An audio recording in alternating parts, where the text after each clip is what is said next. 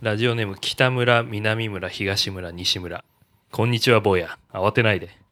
おじさんはそんじょそこらの不審者じゃないよ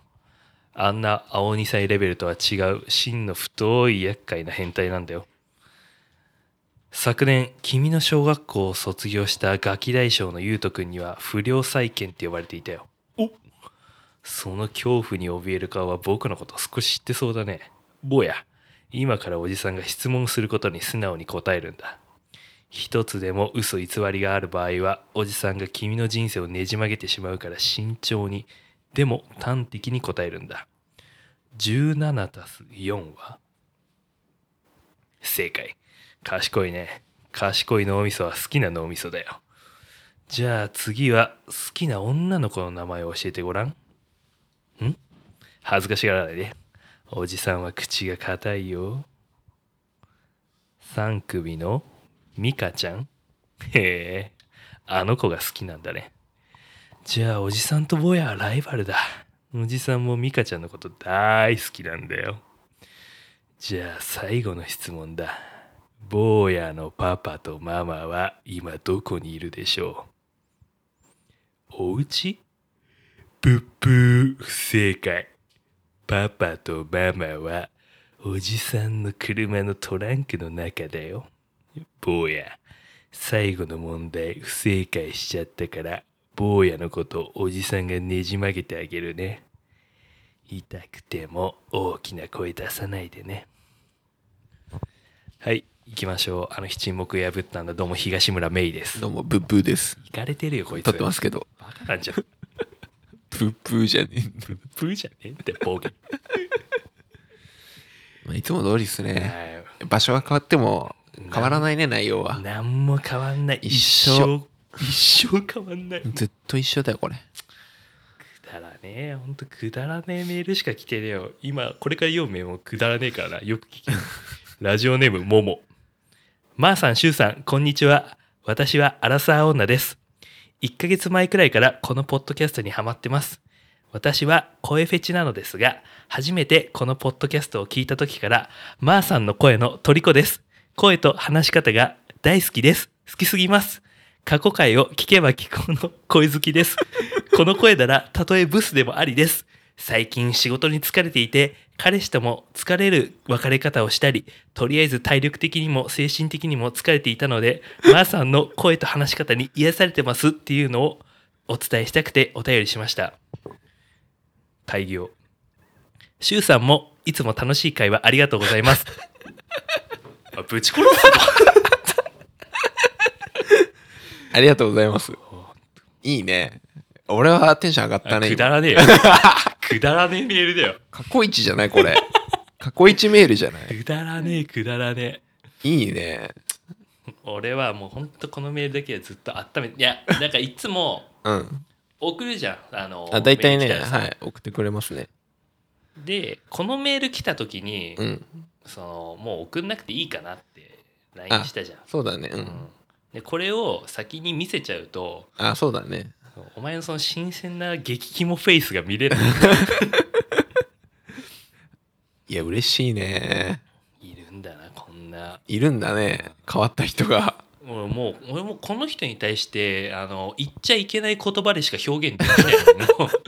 いかれてるもんもういや、でも、シュンもちゃんと、ほら、楽しい話題ありがとうっいてつも言って楽んしじいゃん。会話ありがとうございます、言ってんじゃん。こう開業して言うっていうのはね PS みたいなもんです。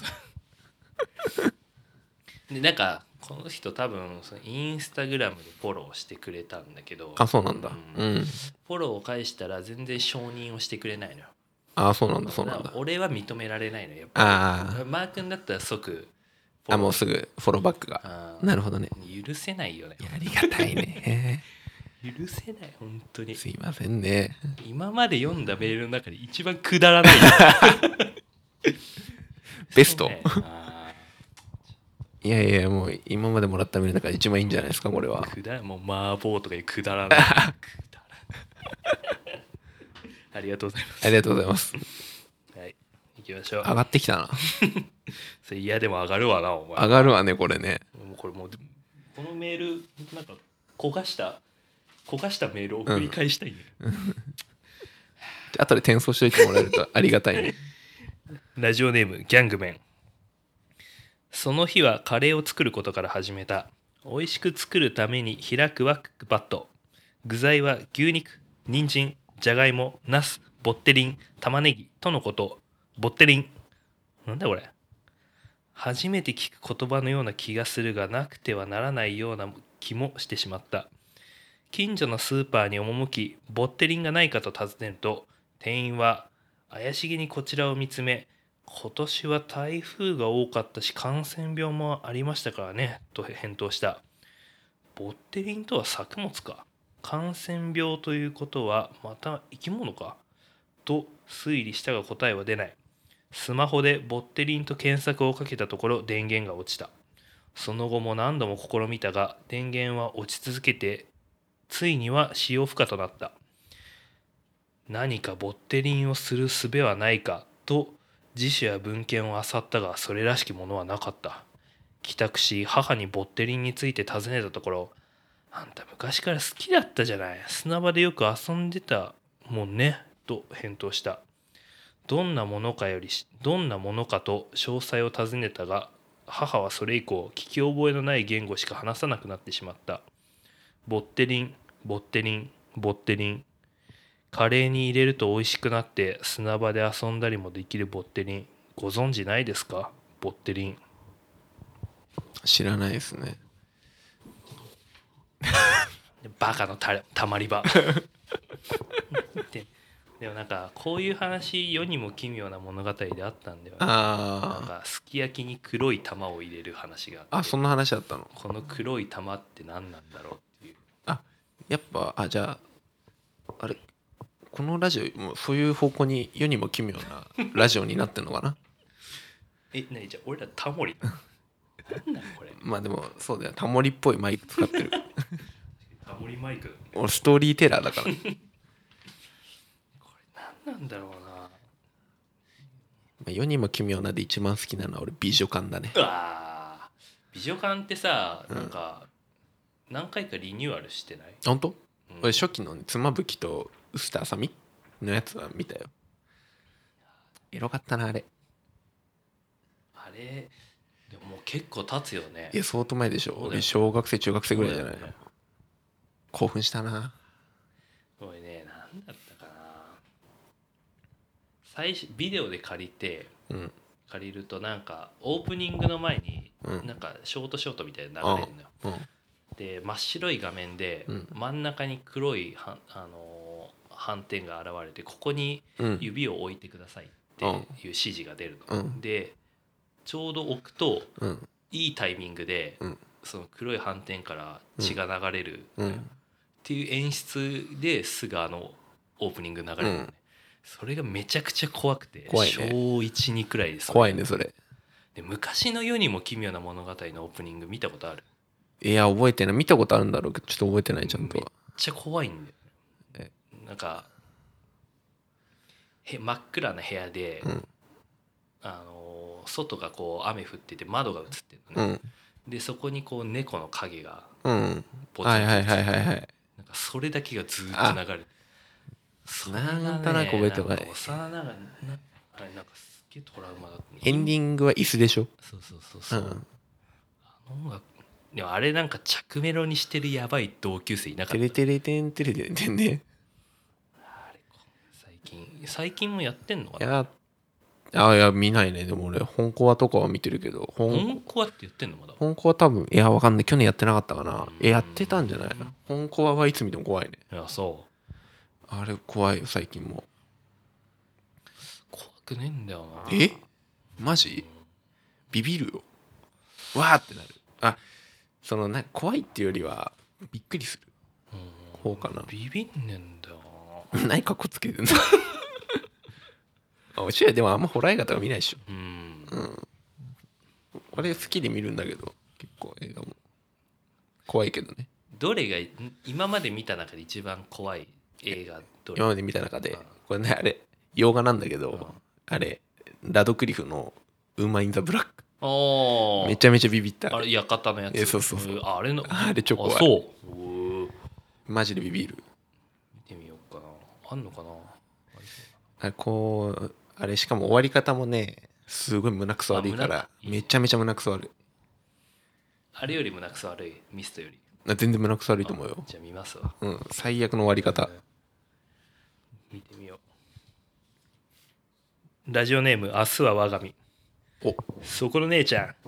生つばごっくんボディしてるね今からボクチンとお茶しないえお兄さんおいらのこと見えるのかいああ見えると思う容姿端麗ないい女だね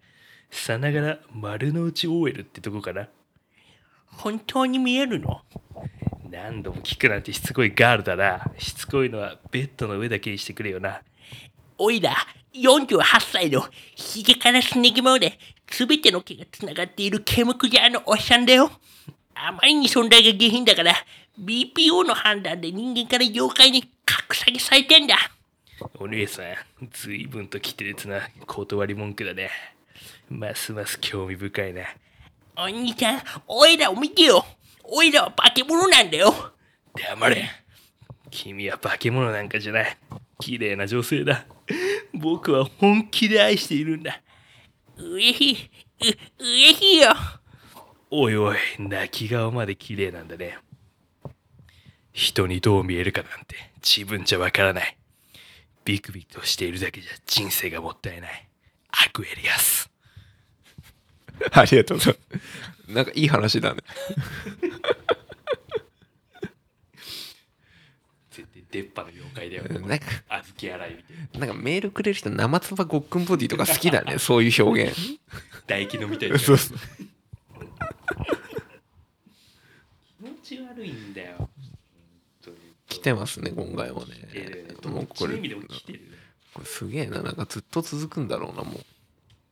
これ、なんか、ラジオとしてどうなんだろうね。ういやどうなんただですか読みね続けるっていうさ、俺たちの存在意義がないまあよ。音声掲示板みたいなもんだよなラジオネーム、准教授の書きたれ。気持ちいい。ああそこは、うん、うん、やば。うあ気持ちいい。え気持ちいい。気持ちいい。あやばい。やばい。やばすぎる。お客様、シャンプーしてるだけなので少し黙ってもらってもいいですか周りのお客さんもこうしてみんなあげ喘ぎ声出してるんです。ああ、それしけしけ。そんな気持ちよかったですか僕の手にあるヘッドシャンプー。最高の気分だったよ。肺になれるし、いい女の幻覚まで見えたんだ。本当にあんたの指は10本なのか途中で17本になった気がしたよ。下着の中でどうやら2回は果ててるみたい。お客様、そんな褒めないでくれよ。気持ちよくなっちまうだろ。事実をありのまま伝えただまでだよ。胸板厚めのハンサムガイ。それ以上褒めないで。えああうああ気持ちいい。美容師さんそんな愛声出したら俺までこうしちまうだろあ気持ちいいあ気持ちいいやっぱ週家だと熱が入るね 俺今日、まあ、一応初日なんだ これ聞こえてんだろうまあ大丈夫でしょこれもう広げらんないよねうんちょっと無理だね俺らの範疇超えちゃってるねうん何言ってんだろうな本当にバカなんじゃないのかなほんとすげえないっぱいあるねメールうんこれはいちいち俺に LINE で送るのかったるいね確かにだるいだるいだるいよしまた来てる、はい准教授の書きたれあらまたその男の腹筋は割れすぎていたある人はその男の腹筋を谷と評した確かにその腹筋から落ちたものは命はないだろう光も底の方まで届かず一体どれくらいの深さなのかさえ見当もつかない昔その男に抱かれた女が誤って男の腹筋に落ちてしまったことがあると聞く警察も捜査をしたがとうとう彼女は見つからず数名の捜査員も奈落の腹筋へと足を滑らせ帰らぬ人となったらしい行方不明になった女はひどく容姿端麗であったため彼女を救い我が物にしようと画策したタフガイも幾びとか現れたかことごとく男は奈落の腹筋を万力のように使いこなしタフガイたちを肉片へと変貌させたそのへその腹筋凶暴につきついに国家レベルで対策を取ることになった男を肥満化させ腹筋の機能を完全に封じ込めると男は捕虜され来る日も来る日もひたすらに食事を取らされた男があまりに食すものであるあまりに食すものである食肉用の動物が絶滅し公にはできない肉まで使用されることになった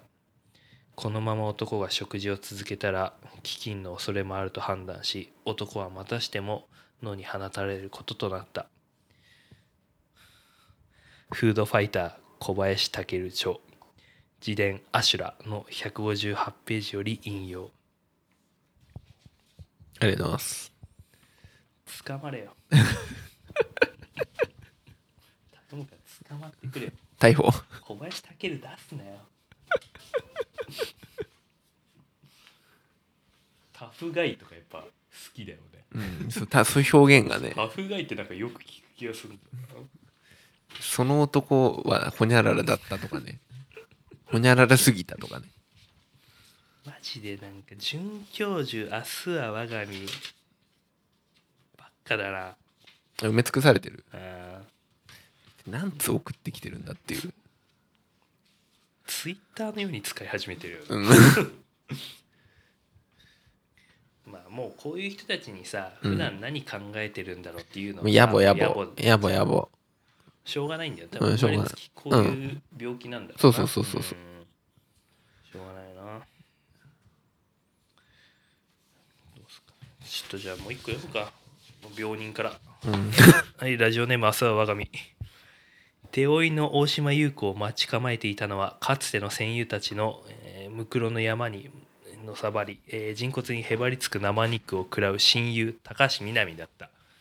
動揺を隠せない大島優子であったが、秋葉原を中心に繰り返された連続殺人犯が高橋みなみであることは、当初から心のどこかで疑い続けてきた。だが、決して口には出せなかった。いつかいつかのリハーサル日高橋みなみに対して殺人容疑の関与に疑われた際に高見なは具合が悪いから殺人なんてできるわけないふざけんじゃねえよと彼女をかばってしまって自身の浅か浅はか浅か浅はかさは食いても食いきれないものだったこの先一瞬の気の迷いが命を落とすことになる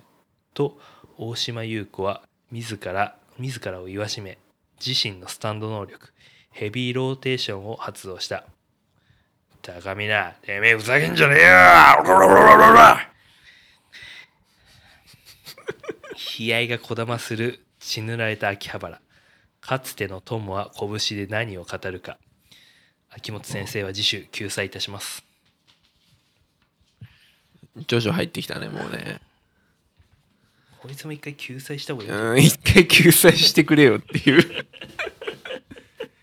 ハンターハンターぐらい救済してくれっていうバックキャップをいじるなよ本当に高みなも出すなって